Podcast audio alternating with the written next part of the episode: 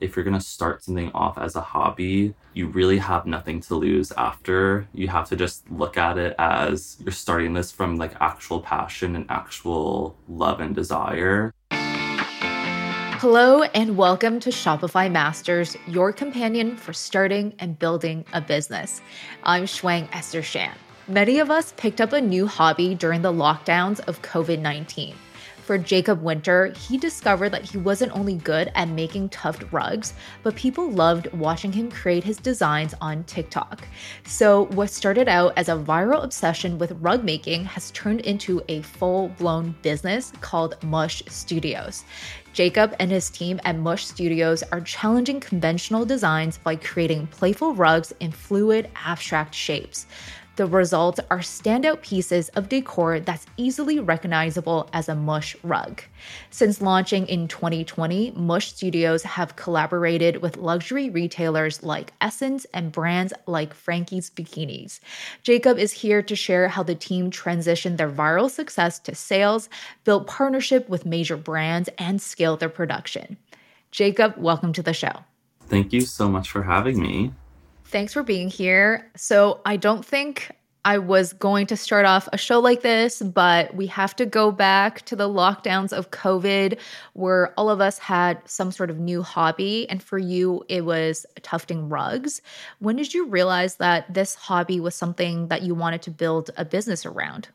So, I was going to college in Manhattan I'm from Long Island, not too far away. So once we were kind of kicked out because of COVID, I was at home just graduating, extremely bored and nervous. So I decided to figure out what type of therapeutic hobby I could have that kind of gets all of my creative juices out.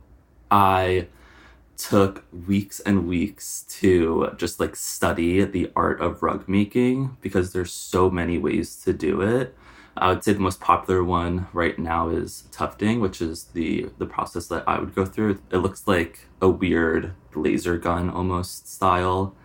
And once I kind of committed to ordering every single thing possible to create a rug, which is many, many things, I'm the type of person that's if I'm gonna do something, I need to do it to the extreme. So once I saved all of my dollars and pennies, I ordered all of the belongings. I practiced, I figured it out.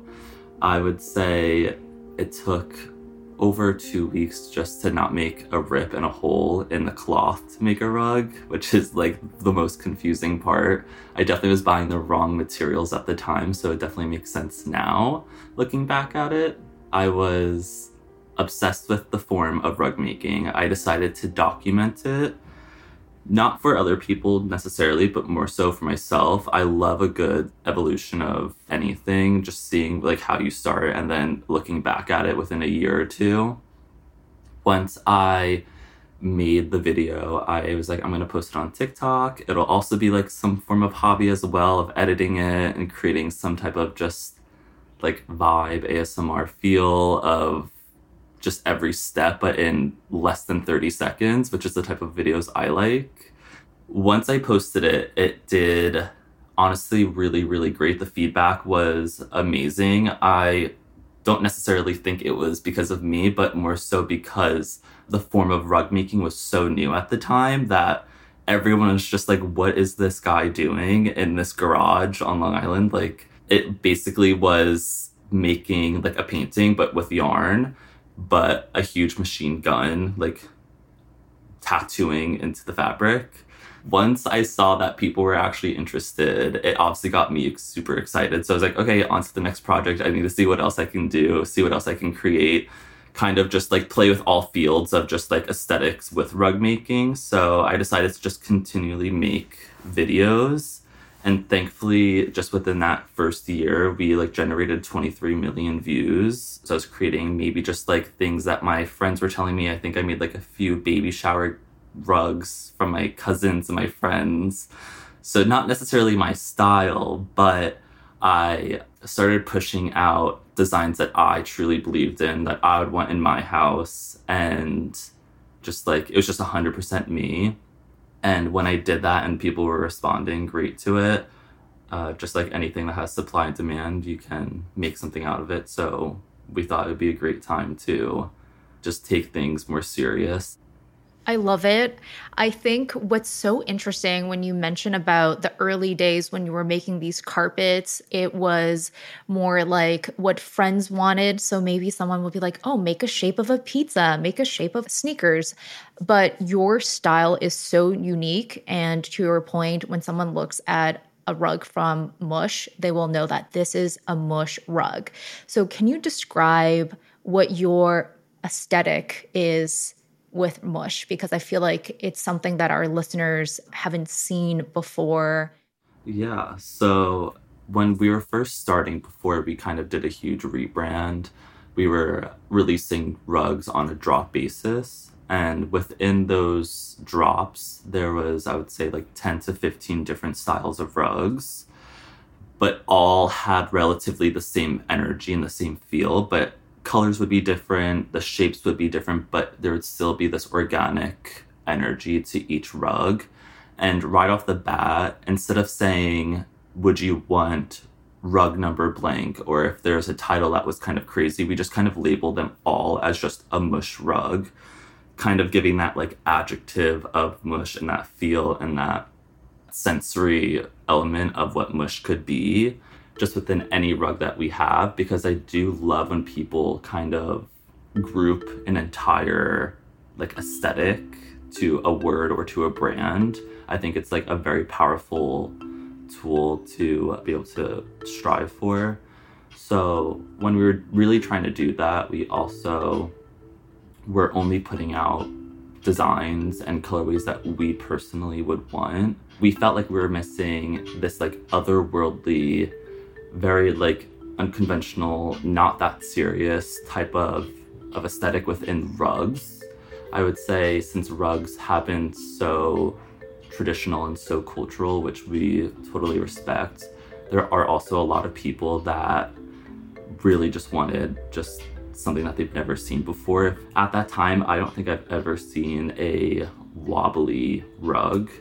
I would say wobbly rugs are probably a lot more popular now, just with everyone kind of really liking that aesthetic as as a whole for home decor.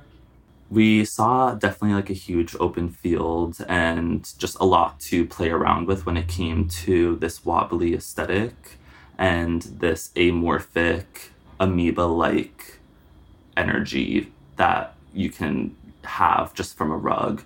So when we were figuring out our rebrand, we kind of were just like really keen on just describing ourselves as otherworldly comfort. We want to take something that's so traditional, let's say like a rectangular rug, and then making it otherworldly by having a droopy spill on top of it that you kind of would do as a child. That's one of our rugs now, which is called the Oops rug, which kind of translates to like, oops, I spilt a glass of fruit punch on my rug. Understanding that you don't, you obviously don't want to come out with something that is too different from who you are. But I don't think we would ever come out with a traditional rectangular rug and call it a day. We understand that people come to us for something that's a little bit more exciting or a little bit out of the box that we strive for. We want that. So we're just going to continuously push for that and just make everything as otherworldly as possible you're challenging the conventions of like what a rug would be. So for our listeners, mush rugs, you'll never see them in rectangular or like conventional circular shapes. And I think that changing the aesthetic and having a unique identity with your designs. And it really helps you to transition out of being just a quote unquote TikTok business. What other business decisions have you made that allowed you to move away from TikTok content and be a standalone business? That's a really great question because at that time, it was something that my partner and I were really trying to figure out how to kind of step away from a singular platform like TikTok. And at that time, if you were extremely associated with the social media app, then you're considered more of a DIY, almost like fast fashiony, like company association with it. So we realized that once we were outsourcing our rugs, we thought it would be the best idea to kind of showcase how we were going to be as a brand, what we were going to do as a brand, how are we going to operate, what are like our day to day work life is as Mush Studios instead of showcasing how to create one of our rugs or how to do what we do. So once we kind of made that decision, it definitely brought in new people. It brought in people that were actually just interested within the aesthetic and were interested in the product rather than the process of making the product. And then we obviously really focused on other apps like Instagram. It was definitely challenging. It took quite a bit of time. We also used that opportunity to ask our audience where they found us to see if what we were doing was working. And slowly we were recognizing that people were noticing us from either different articles that were coming out from like Architectural Digest or Clever. And then also noticing that the majority of people were following us from Instagram and found us through Instagram, which was more so what our rugs looked like in a home. If you got our rugs, what is the aesthetic that like we're achieving for I guess the next step is, you know, initially the orders you had friends, family, maybe viewers from TikTok that noticed your content that had one on one orders. How did you then transition to build out your own online store and start fulfilling those orders? Once we decided to kind of step away from creating logos for friends, creating baby shower gifts or birthday gifts from friends, we first just started working on our first drop and what our first collection of rugs would look like. Once we were kind of showcasing them a little bit here and there on TikTok on how they were made, we were kind of getting the feedback of what was working and what wasn't working. So we weren't wasting any time or any money or resources with making any, I guess, quote unquote, unnecessary designs. So once we were doing that, we then focused just all of our energy onto that, all of our energy on showcasing on TikTok, showcasing on Instagram, and then simultaneously making a Shopify account and figuring out how it's gonna look because we were very focused on customization. So once we figured that all out, it kind of worked perfectly to release the website on my birthday in 2020. So we released it on my birthday and we had our first drop. We had nothing to lose if we felt like our new designs weren't going to be as extreme as we thought they may have been. We were okay with that. At the end of the day, it was really fun to to just create the entire vision of what Mush Studios is going to be and how it's going to start. And then once we launched, we saw great feedback. We saw that people were extremely interested, so we just kind of just focused all of our energy onto that and sadly had to say goodbye to birthday gifts the birthday gift that you ended up having is a business that you crafted yourself. And I understand, you know, making all of the rugs yourself was extremely time consuming and it was not something that was sustainable when you had your site up and also Mush became a full blown business. So tell us a little bit about how you went about looking for the right partners and also the right materials when you're outsourcing the production. Yeah. So Frankie, my business partner, and I were literally breaking our backs making these rugs. We were obviously extremely grateful for it, but there is a time where we thought it would be worth putting our energy into expanding the company and creating new partnerships with wholesalers or just with really cool people that we want to work with. So, pretty early on, I would say just a few months after we launched in 2020, we were researching and looking into every major country that has had a history of rug making. There are a lot, but I kind of just chose the top four, which were Turkey, India, China, and Morocco. We took months upon months of just connecting and chatting and seeing what they were looking for as a partner, what we were looking for. We did multiple rounds of samples and we ended up with an amazing facility in India in the rug making capital of Bhadohi. So it kind of worked out great. Once we got that perfect partner, we were able to really create on a whole new scale because at that time we were really binded by just creating a tufted rug. We weren't able to make anything with new materials or new textures or just switching out the technique to a woven material. So it was the best decision we've ever made. It definitely took a lot of time, definitely took a lot of money and hours of our time because it's different time zones. But once we did that, it was amazing.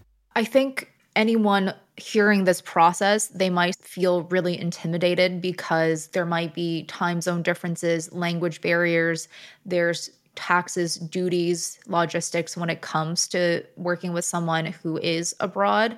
How did you tackle that mentally as well? Because it was such a large fee while you still had to make carpets and run a business and figure out this like next stage. Frankie and I kind of split up the tasks when we were searching for a new producer. We knew that one person couldn't just take it all on. So while I may have been figuring out how forwarding from India to New York works or how I'm going to understand all these new techniques to making rugs because at that time was a really crucial part of just learning from them rather than figuring out all the legal works here. So it was it, it was more so let's figure out how we can even get a rug produced.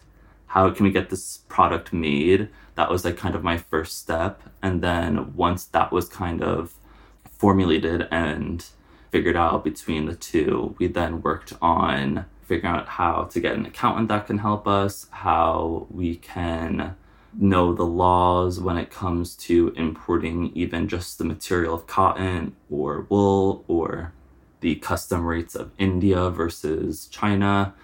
It, it definitely is a lot. It can be extremely overwhelming, but I took one thing at a time. I thankfully had a brother that owns a business and I did learn a little bit of it in school, nothing crazy, but I definitely didn't allow that to overwhelm me with the stressful parts of operating a business when things are being made outside of your country. I knew that there was no deadline for me if it took an extra two months for me to make sure that the forwarding process of these rugs were legal and accurate and correct, then I took that time and, and made it work.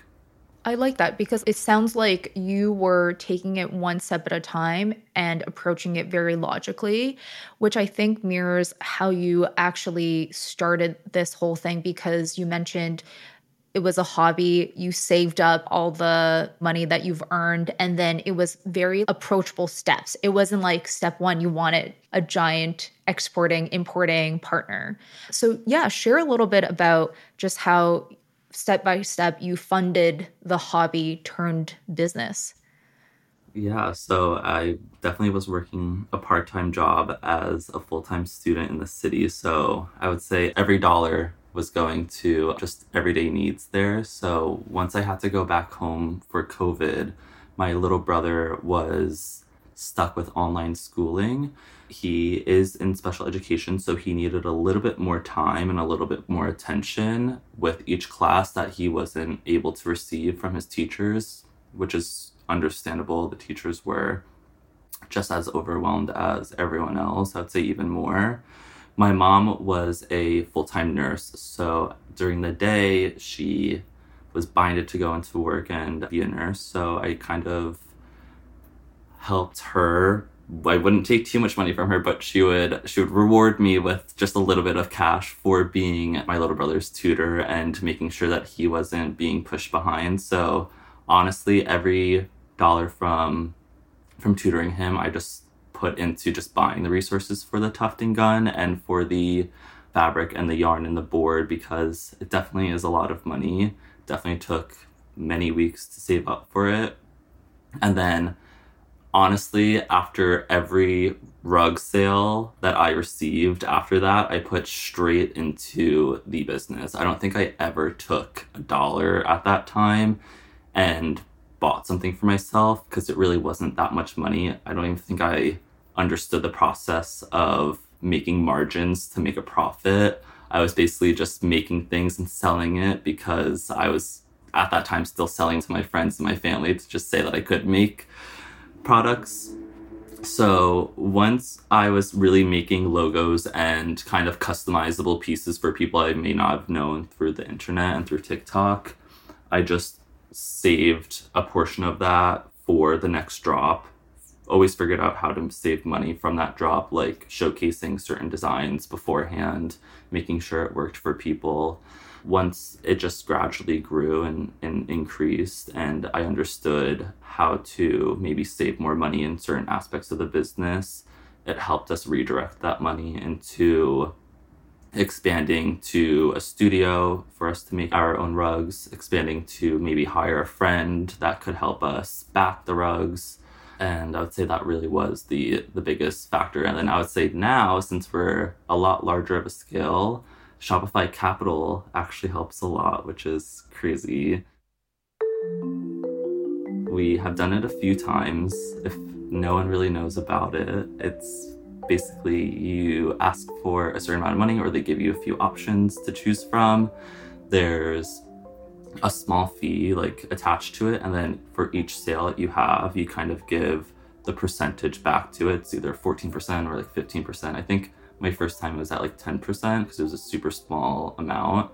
But that all gave us a huge jump into purchasing like a big bulk of rugs from our producers. We had to respect their minimums that they had. So there were times where we didn't feel like certain colors or sizes were going to meet that. So we had to put a lot of money all at once for those for those goods but it was definitely worth it and since that each each thing just makes you grow bigger and bigger. It's it's hard to see that once you put money into something, typically more money will come back.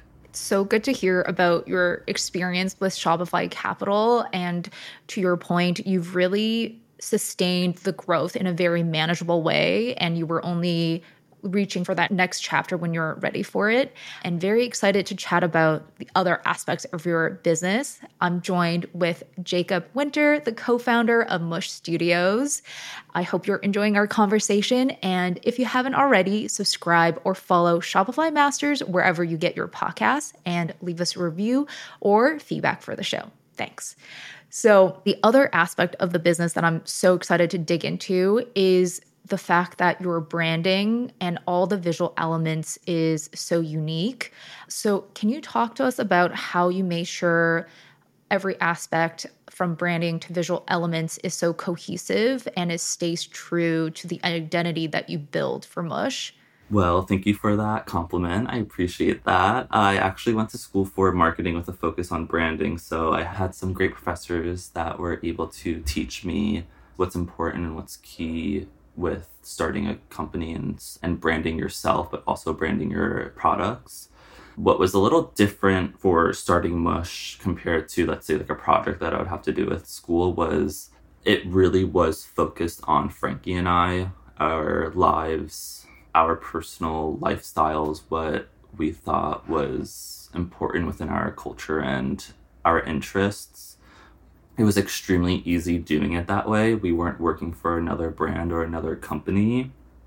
So every part of the brand, down to the branding on the logo, on the handwoven tag, to the thank you cards, to just the invoice sheets, we had full control over it.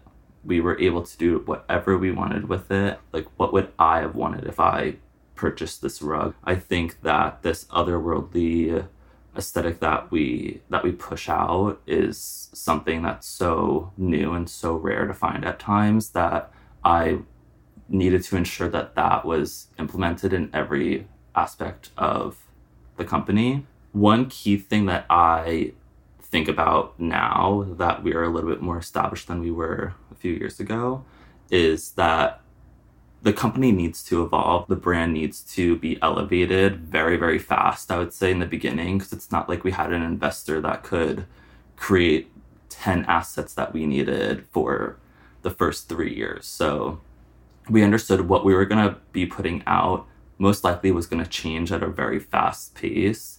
which is representative of who we are. And especially during a time of COVID, the lifestyle that we had was so different. It was changing at every single day. We grew and we made sure that the brand grew with that to continuously be elevated and and we we had a specific customer in mind as well. So if we took ourselves out of that, who would we be in 10 years? Who do I want to be in 10 years? Let me try to make sure that that customer is going to be interested in every single part of the brand.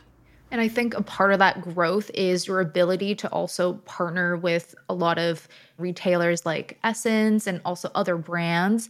So, talk to us a little bit about selecting the right brands to partner with to make sure that those collabs are beneficial for both parties. I'm a strong believer in manifestation. So, when we first started, Frankie was very keen on making sure that we have our goals as a brand listed. Who do we want to be associated with? What brands would we want to collaborate with? And what retailers would we want to share our essence with? So we had key retailers and key people that we definitely want to be associated with. It was people that we looked up to our childhood. It was brands that we would shop at or I would say for SSENSE, um, be inspired to shop at. So once we really nailed down our branding, we rebranded in 2022. That was like our tipping point of once this is done, we are going to reach out to our dream retailers. There's no excuses. There's no holding us back. So we kind of just put ourselves out there. Thankfully for SSENSE, they actually reached out to us so during a time where we were fighting for SSENSE to want to acknowledge us, by coincidence, they did it on their own. We didn't have to reach out to them. I think the universe works in very special ways when it comes to stuff like that. But for any other retailer, we have to make sure that we're aligned visually how we view home decor and how we view how special it is to create an atmosphere that's yours. And another key point was ensuring that brands or retailers were very interested in investing with their partners. Since we were such a young brand, such a new company, they obviously are going to be taking risks. So once we did know and feel confident that these retailers will fight and will will help and and will invest into your brand, our first collaboration, we were actually reached out from a interior designer based in LA. It was our first ever email from an interior designer too, so we were extremely excited about it. Luckily, it was for a swimwear company called Frankie's Bikinis, and it was for two pop-ups. It was one at Fred Segal and one at Bluestone Lane in Montauk. I was extremely excited about both, specifically about the Bluestone Lane in Montauk, because that's where I'm from. So it was kind of full circle. And at that time, we were also making the rugs ourselves. So we had to to invest a lot of our time into ensuring that the material and just the sizing that they wanted was doable and the best of the ability one key thing I have found out is once you have a partnership, it's important to just keep that partnership. There's always more projects that are to come, or they tell someone else about you, or a interior design firm sees your work that they published. There's just so many people that are intertwined that you just don't even know the capacity to it. So I would say, of course, just keep that partnership as long as you can. Show your excitement, show your investment within the the product. They're typically a lot of work because you have to do something that's very exclusive, but that's kind of the most exciting part. So it kind of gives you that that leeway of experimenting and trying new designs that can be maybe a foundation for your brand so early on. Amazing. And I think for yourself, it was a very weird time to even consider entering into business. And there's almost like some parallels to the current environment because people are concerned about inflation, recession. So, would you have any advice for people who might have ideas, but they're a little bit intimidated in starting whichever passion or pursuing whichever endeavor that they want to do? At that time, I was definitely joining a hobby and starting a business at a really scary time when things were shut down and nothing was open and communication was at such an extreme. And I would say if you're going to start something off as a hobby, you really have nothing to lose after. You have to just look at it as you're starting this from like actual passion and actual love and desire. So let's say you don't have your goals met by that year or whatever time frame you're giving yourself just understand that it is a hobby it is a passion it is some form of artistry that you want to put out there and things just might take time. I could beat myself up for making things take longer than expected but i ultimately knew that the universe already gave me this opportunity to just showcase my hobby right away. Everything was just a gain following from that, no matter what. I wasn't too hard on myself with these goals. I wasn't too focused on money or numbers or how many people have my rugs. I was just generally just focused on the artistry of making rugs. And I know that there has been many exciting showrooms, retail stores, and also homes that you've seen mush pieces in. Are there any new places we can expect to see mush rugs in? Yeah, of course. I would say that we are really working hard on making bigger and better exclusives for our retailers that we have now. I'm extremely excited to show those some of these products have been taking, I would say, five to six months on just figuring out how to make these textures and these techniques work. So I'm really excited for people to see that. I'm also really excited about this one interior design project that is for a really fun skincare company that I would think most people would know. And they are having a bunch of pop ups around the world. I think it's about like 15, and we're going to be a part of all of them, which is really exciting. They're putting little installs of brands that are putting out just really cool artistry. I know a few other brands that they're including, so it's fun to be part of all of them. Well, very excited for you, Jacob, and thank you so much for being here. Thank you. That's Jacob Winter from Mush Studios. And thank you for joining us on Shopify Masters. Our show is produced by Megan Coyle and Gogo Zoger. Our engineers are Matt Shorts and Miku Betlam. Benjamin Gottlieb is our supervising producer, and I'm Shuang Esther Shan. And we will see you next time.